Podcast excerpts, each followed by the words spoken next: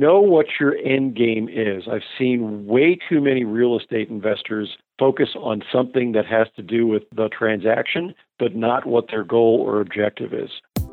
Are you ready for the best real estate investing advice ever? Join Joe Fairless and today's best ever guests as they share it with you. It's the best ever advice with none of the fluff.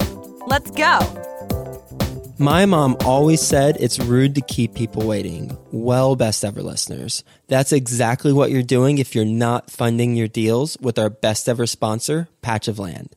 Patch of Land is a crowdfunding marketplace that matches up your deals with accredited and institutional investors who want to invest in your deal.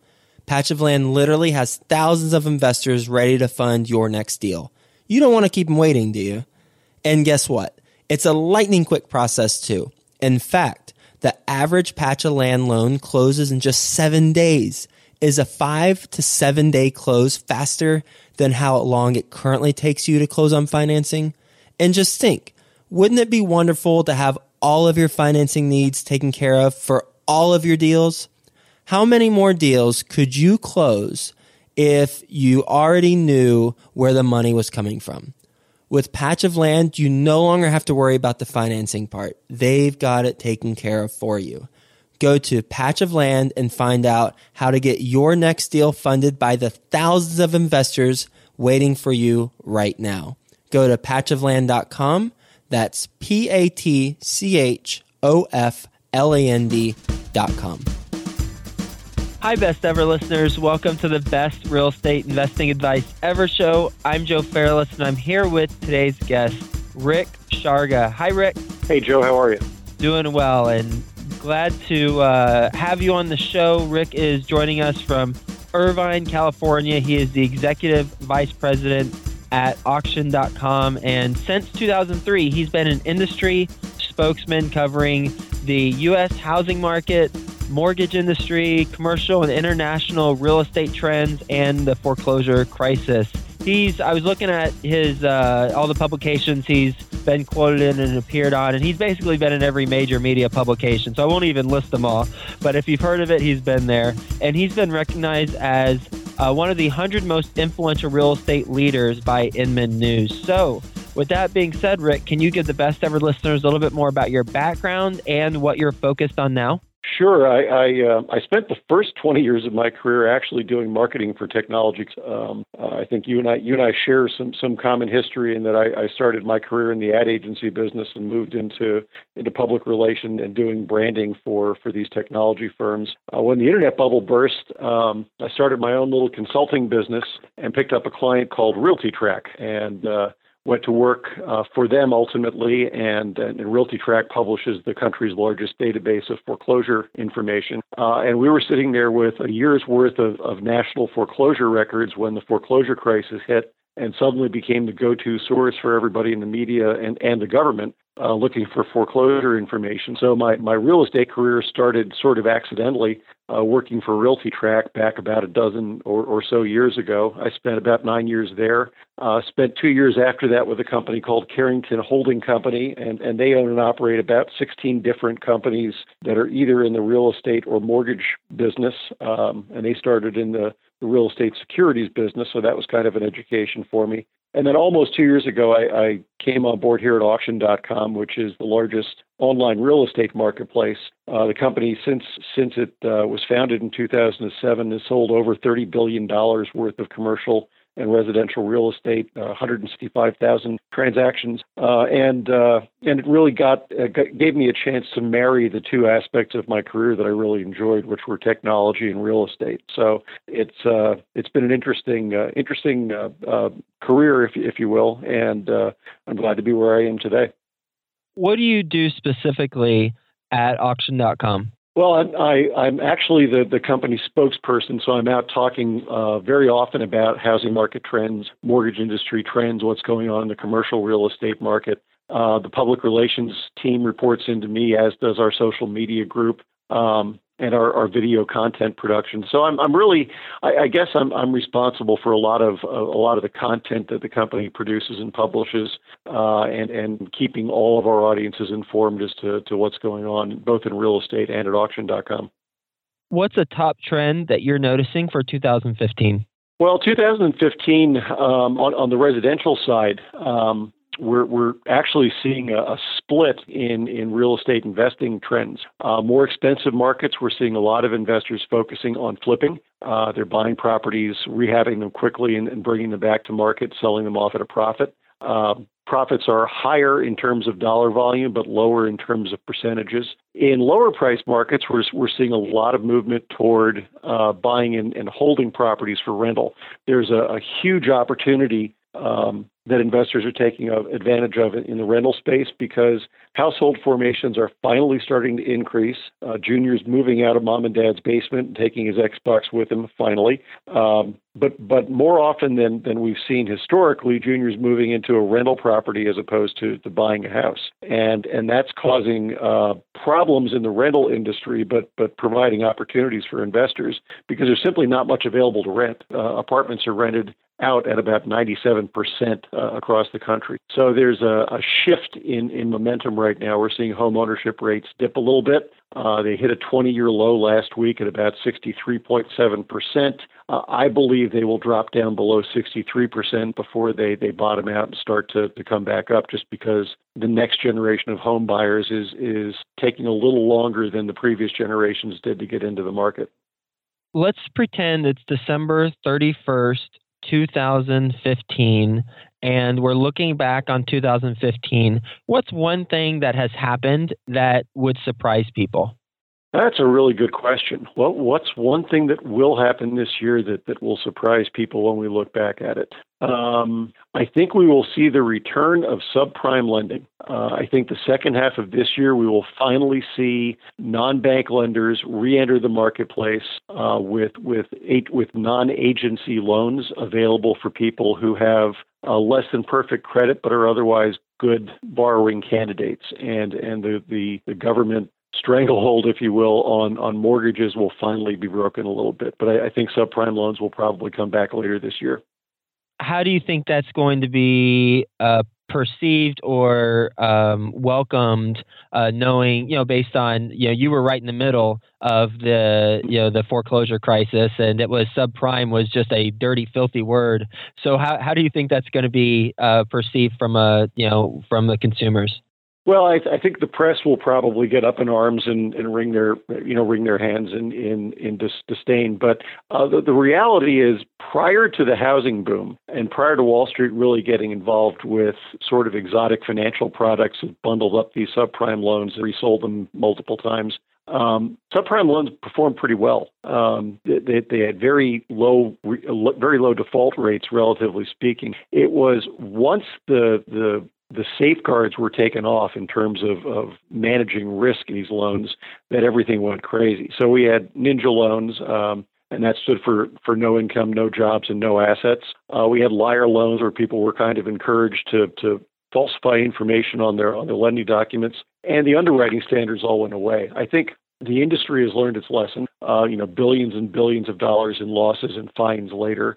And I think what what people have forgotten is that those subprime borrowers weren't bad risk candidates as long as the rest of the underwriting uh, was was solid. Uh, so I think what you'll see is a different flavor of subprime loans come back. It, will be loans where there's a, a, decent down payment required, uh, loans where somebody's job history is going to be taken into account, uh, their their financial wherewithal taken into account. So, you know, so more traditional uh, conservative underwriting standards uh, that will allow somebody with a less than perfect credit score to be able to to get a loan that they're going to be able to repay. And then with that return of subprime lending, what will the ripple effect be on vacancies for apartments and homes and how, what, what or anything else that that comes to mind? Well, we're in a really odd period of time in terms of, of housing in general. Uh, inventory levels uh, of existing homes are uh, about as low as we've ever seen. I think the, the, the, supply right now is something like 4.4 months nationally, and, and in a healthy market, you usually have more than six months supply. Um, in, in some of the states with higher volumes, uh, states like California, in some markets, you have less than a month supply of homes. Um, I think what's going to happen is as you see more loans available, uh, you'll see some of the, the people come off the sidelines in buying properties, which will uh, increase the, the, the, the, sales activity. Uh, and that will encourage the home builders to start building homes. Uh, a lot of the starts we've seen over the last year have actually been for multifamily units. So nothing is going to happen overnight, but I think once you start to see lending uh, loosen up a little bit and credit become a little bit more available for, for people that should be able to get a loan, uh, you'll see home builders start to, to get uh, get back into into play, uh, and and the inventory numbers will start to come up and, and give people more things to buy. Gradually, and this is not going to sound like good news, but it, it really is. Gradually, we'll, we'll also start to see interest rates go up a little bit, which will also encourage more lending. Uh, and as, as, as that as that happens, uh, I think you'll see the housing market finally start to get a little bit of traction. Rick, what is your best advice ever for real estate investors? You know, it, it's know what your end game is. I've seen way too many real estate investors focus on something that has to do with the transaction, but not what their goal or objective is. Um, can't tell you how many people think they've got got a great deal because they bought a property at a low price, but haven't really thought about what their exit strategy is. So know what your end game is before you start investing. Are you a buy and hold guy? Uh, if so, do you know how to rent a property? Do you know what the risks are there? Are you a buy and flip person?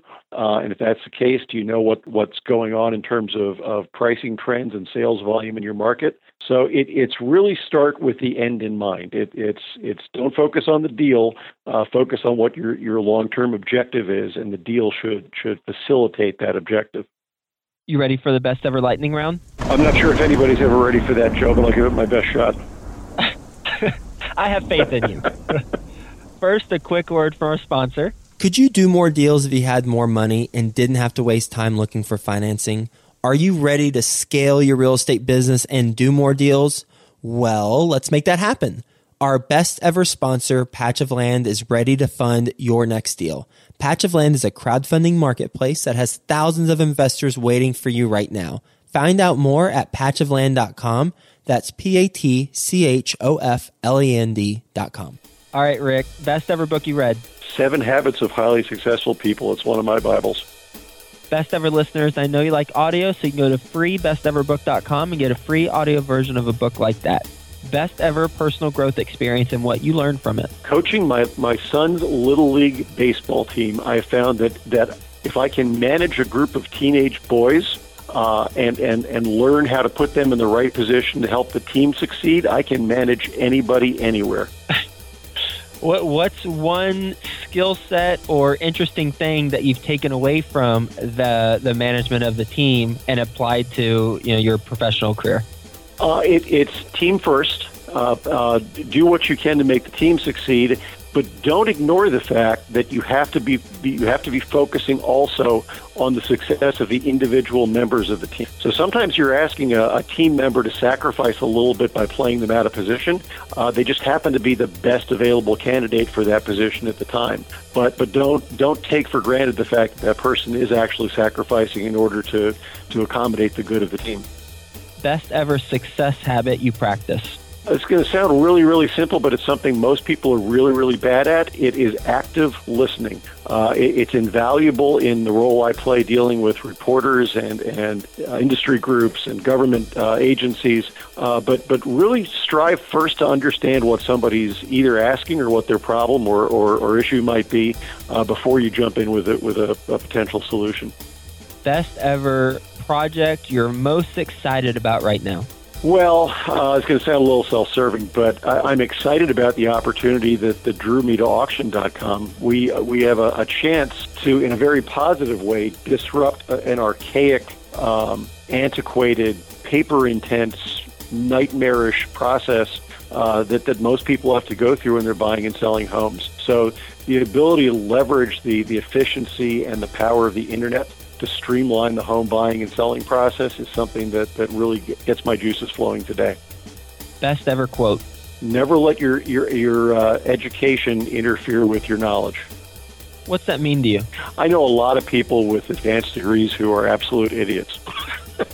um, and and and I, I respect people that have worked their way up to a position of, of authority or, or have, have become experts in the field uh, by learning things from the ground up. I've always believed that um, somebody so you can learn something from everybody in a room. Uh, I never go into a meeting assuming I'm the smartest guy there, uh, and and that's something my father drilled into me at an early age. He said, you know, you can you can learn from uh, somebody who's homeless living in the street. And as a teenage boy, I, I shot back at him and said, you know, what can I learn from a homeless person? And he said, how to survive.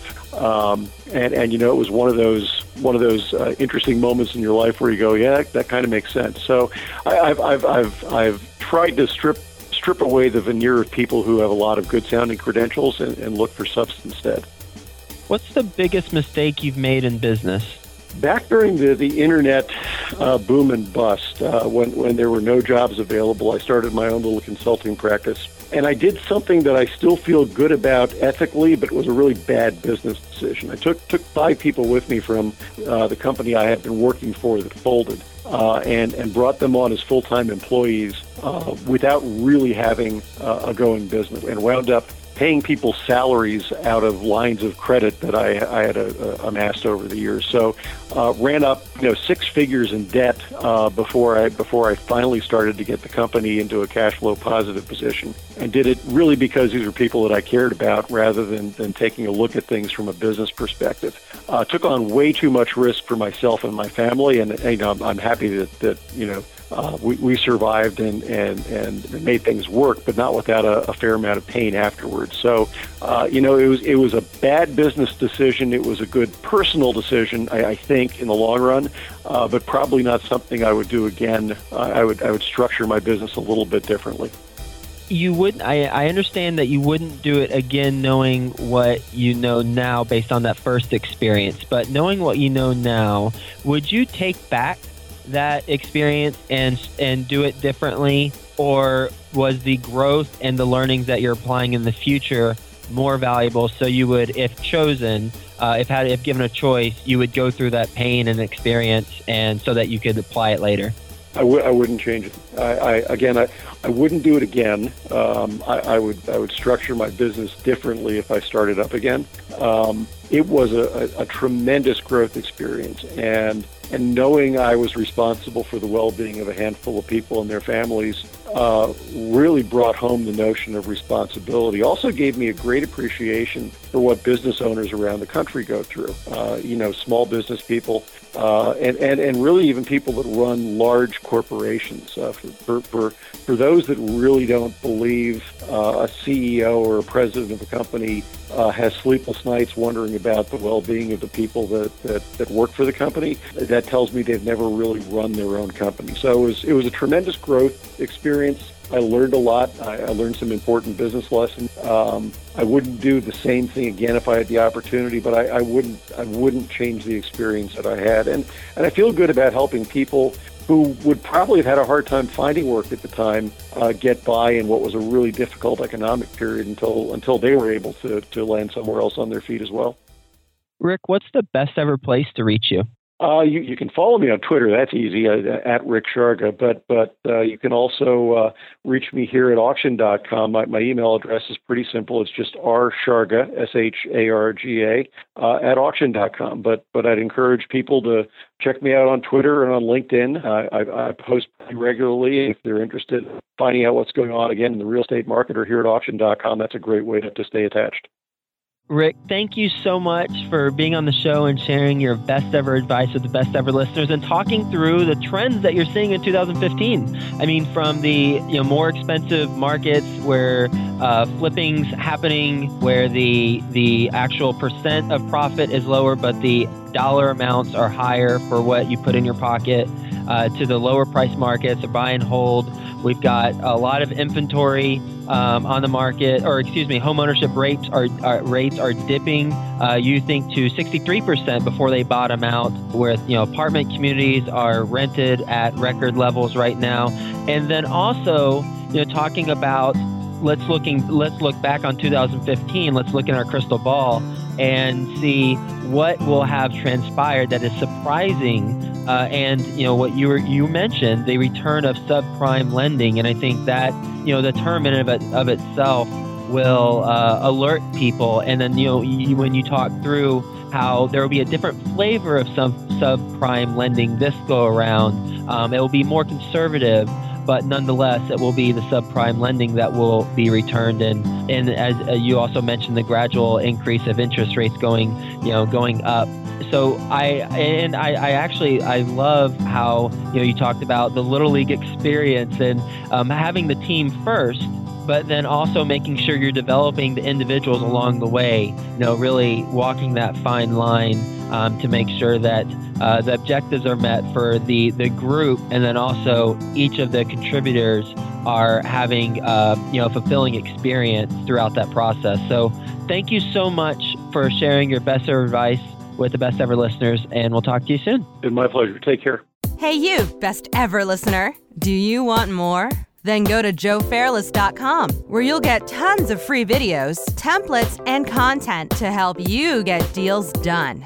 And remember to subscribe to the best ever show in iTunes so you can keep getting your daily dose of the best real estate investing advice ever.